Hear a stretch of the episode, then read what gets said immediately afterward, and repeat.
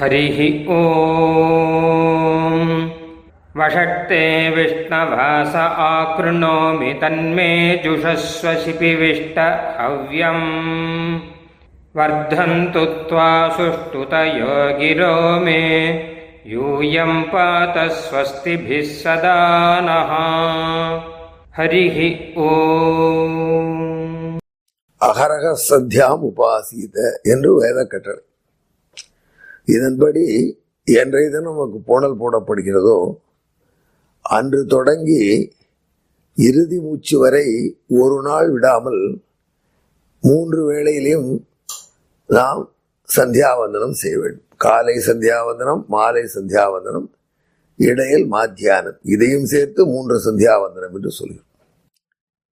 இந்த சந்தியாவந்தனம் செய்வதற்கு ஒரு பின்னணியை வேதம் சொல்கிறது. உண்மையிலேயே வேத கதைகள் என்பது எனது டாபிக் இல்லை. அந்த வேத கதைகளின் அடிப்படையில் உள்ள அனுஷ்டானம் தான் நான் சொல்லணும். ஆனாலும் இங்கு அந்த கதையும் சொல்ல வேண்டிய இன்றியமையாத நிலை இருக்கிறது. எனவே அதையும் சொல்கிறேன். அதற்கு முன் உங்களுக்கு இன்னொரு கதை. அண்மையில் ஒரு நீதிபதி சொன்ன கதை. ஒரு காட்டிலிருந்து ஒரு பசுமாடு தலைதெருக்க ஓடி வந்தது. அப்பொழுது காட்டின் நிலையில் யானை அதை சந்தித்தது. ஏன் இப்படி தலைதெறிக்க ஓடுகிறாய்? என்று பசுவை கேட்டது. பசு சொல்லியது அரசாங்கம் உத்தரவு போட்டிருக்கான் காட்டுல. நாலு கால் ஒரு வால் உள்ள எருமைகளை பிடித்த உடனே வெட்ட வேண்டும் என்று. அதற்கு நீ ஏன் ஓடி வரணும்? நீதான் எருமை இல்லையே. இல்லையே நான் எருமை இல்லை பசுதான் என்று நிரூபித்தாலன்றி என்னையும் பிடித்து வெட்டி விடுவார்கள். அதற்கென்ன சிக்கல்? நீதிமன்றத்திலே வழக்கு தொடுத்து ஒரு சர்டிபிகேட் வாங்கிக் கொள்ளேன் என்று யானை சொல்லியது. அப்படியா? நீதிமன்றத்திலே நான் அந்த வழக்கை தொடுத்து அவர்கள் ஏற்றுக்கொண்டு விசாரித்து நான் பசுதான் என்று சொல்லும் வரை என்னை விட்டு வைத்திருப்பார்களா தெரியவில்லையே. அவள் நீதிமன்றத்திலே அவ்வளவு சுலபமாக விஷயம் வந்துவிடுமா? அதை கேட்டது யானை உண்மைதான் என்று பசுவோடு அதுவும் ஓடத் தொடங்கியது காட்டை விட்டு. இது ஒரு நீதிபதி அவர்களே சொன்ன கதை. இந்த கதை பகுத்தறிவு போகாத கதை தானே? பசு பேசுமா யானை பேசுமா? அல்லது எருமையை வெட்ட சொல்லி அரசாங்கம் உத்தரவிடமா காட்டில்? ஆனால் இந்த கதையை ஒரு நீதிபதியை இருபத்தோராம் நூற்றாண்டில் சொல்கிறார் என்றால் எதற்கு சொல்கிறார்? அதாவது நீதிமன்றங்களிலே நமக்கு நீதி கிடைப்பது நீண்ட நாள்களாகும் என்பதை உணர்த்துவதற்காக சொல்கிறார். அதே போல இந்த சந்தியாவதத்துக்கு பின்னணியாக ஒரு கதை வேதம். இப்படிப்பட்ட கதைகள் எல்லாம் வேதங்கள் அழகாக சொல்லும் முன்னொரு காலத்திலே சில அரக்கர்கள் இருந்தார் ரக்ஷாகும் சிவா பொருவாகே தமோக்ரமதிஷ்டந்தா. பயங்கர தவம் செய்தார் பிரம்மதேவன் பிரத்யட்சமாகி என்ன வர வேண்டும் என்று கேட்டார். நாங்கள் சூரியனுடன் சண்டையிட வேண்டும் என்று சொன்னார். செய்யுங்களேன் என்றார். அவருடைய வரத்தின் பின்னணியிலே அந்த ராட்சசர்கள் அரக்கர்கள் சூரியன் உதிப்பது உதிக்கும் பொழுது தொடங்கி அவன் மறையும் வரை அவரோடு போரிட்டார் இப்படிப்பட்ட நிலை வந்ததற்கு பிரம்மதேவன் கொடுத்த வரம் தான் காரணம். ஆனால் பிரம்மன் அவர்கள் பிரம்மதேவன் அவர்கள் கேட்ட வரத்தை கொடுத்துருக்க தவசுக்கு. இதிலிருந்து மக்களை எப்படி பிழைக்க வைப்பது? சூரியன் உதிக்க வேண்டுமே. சூரியனை உதிக்க விடாமல் தடுக்கிறார்களே. அதற்காக அந்தணர்கள்ட்ட பிரம்மதேவன் கட்டளையிட்டார் நீங்கள் காயத்ரி மந்திரத்தினால ஜெபித்த தீர்த்தத்தை அர்க்கியமாக கொடுங்கள்.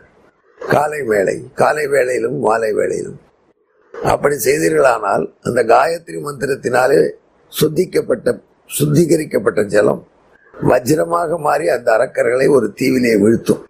அவர் மறுபடியும் சுதாரித்து கொண்டு வருவதற்குள்ளே சூரியன் உதித்து அசமமாகி உலகத்திலே பகல் இருக்கும் என்று அந்த கட்டளையை அந்தணர்களுக்கு பிரம்மதேவன் கொடுத்தார்.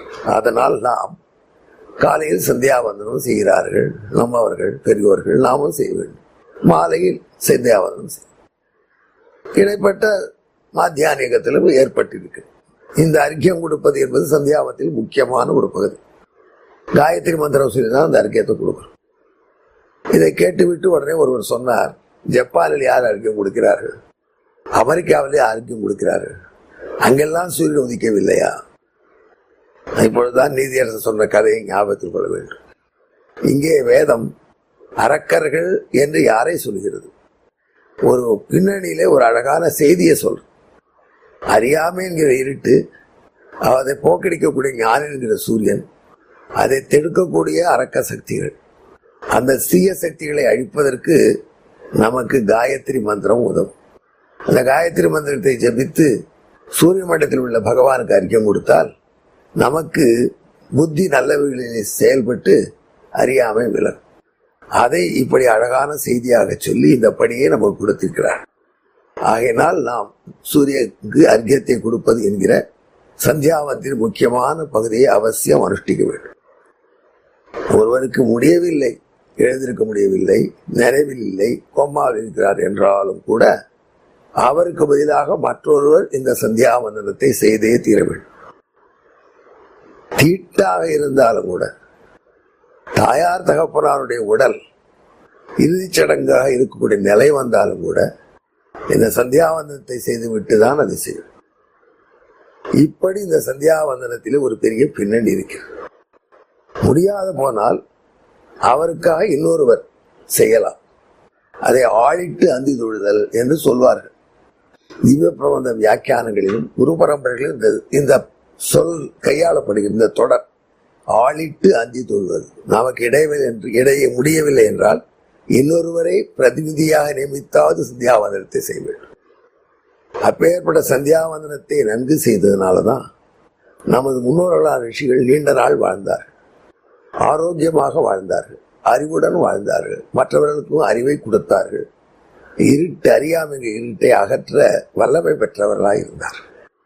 அப்படிப்பட்ட சந்தியாவந்தனத்தை விடவே கூடாது.